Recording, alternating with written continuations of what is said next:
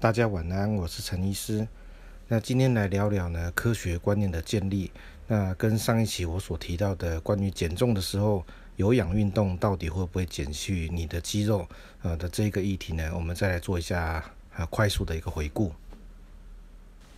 有一些人可能不是很认识陈医师，那这边当然我也很少去强调说，除了医师之外的其他身份，包括自己本身也是电机的一个博士，那也在医学院当助理教授等等。那这些其实我觉得都不是很重要，平常也没有特别去强调这些事情。那不过我看到有一些人不是很认识我啦，所以那我还是把这些资历呢秀给大家看一下。那么在很早期的时候，事实上也就参与的，包括健美比赛，啊，这几年也参加一些健力比赛，那当然也有取得一些成绩的哈。当然这个比不上一些顶尖的一些好手，那不过有取得一些成绩呢，也是对自己的一个肯定。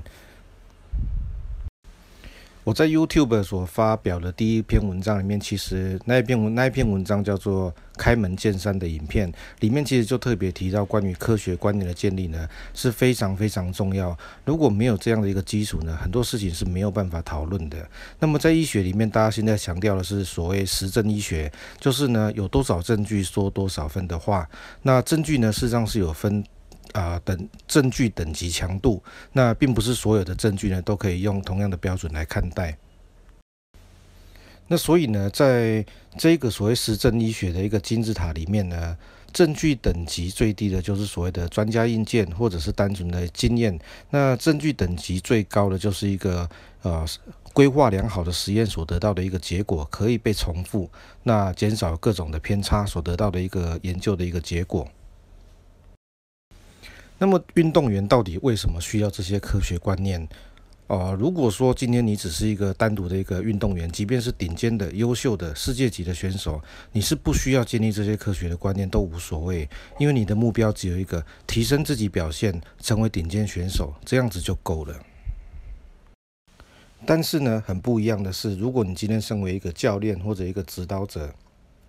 你的身份呢是不一样的，你面对的是一个比较为数众多的学员或者一般的民众，这时候呢，你去教他们的观念就变得必须要有科学的观念，才有办法教导他们一个正确的一个知识、正确的方向，还有基础的一个理论。那为什么需要这样呢？差别在哪里？我可以举个例子给大家听一下。一个成绩很好的一个建中的资优生，全校第一名，他来教你怎么念书呢？每天呢，固定十二点前一定睡觉，书本呢看个两个小时呢就够了，这样子就可以准备考试，睡得好，吃得健康，考试成绩自然好。那么当你听到这样子的一个教你的念书的方式的时候呢，你心里会不会想的问题是什么？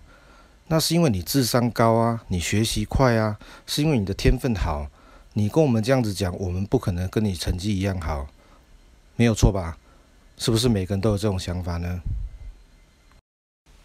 所以，所谓的专家意见呢，通常是指在特定的情境、特定的条件下呢，某种说法是成立的。而哪一些条件呢，可能连这个专家自己都不清楚，他不一定知道。面对一般的学员或者一般的民众，你需要的是能够普遍化的一个科学的研究成果，能够普遍的应用到大家，而不是在特定条件、特殊情境下成立的一个方式。即便你是顶尖的世界选手，那也是一样的。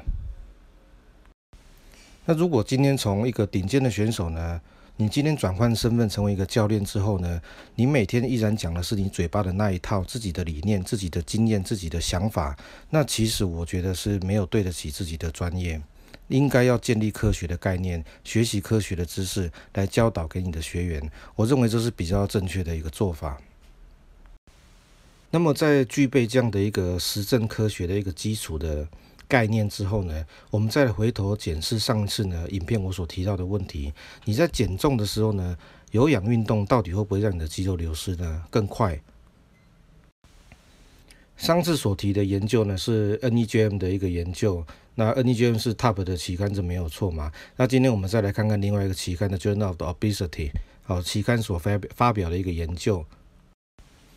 这个研究呢，其实相当值得参考。那原因不是因为它的数量很多，主要是因为它的测试实验的规划的方式呢是随机分配的。那跟大家可以回头再去看一下前面的讲说实证。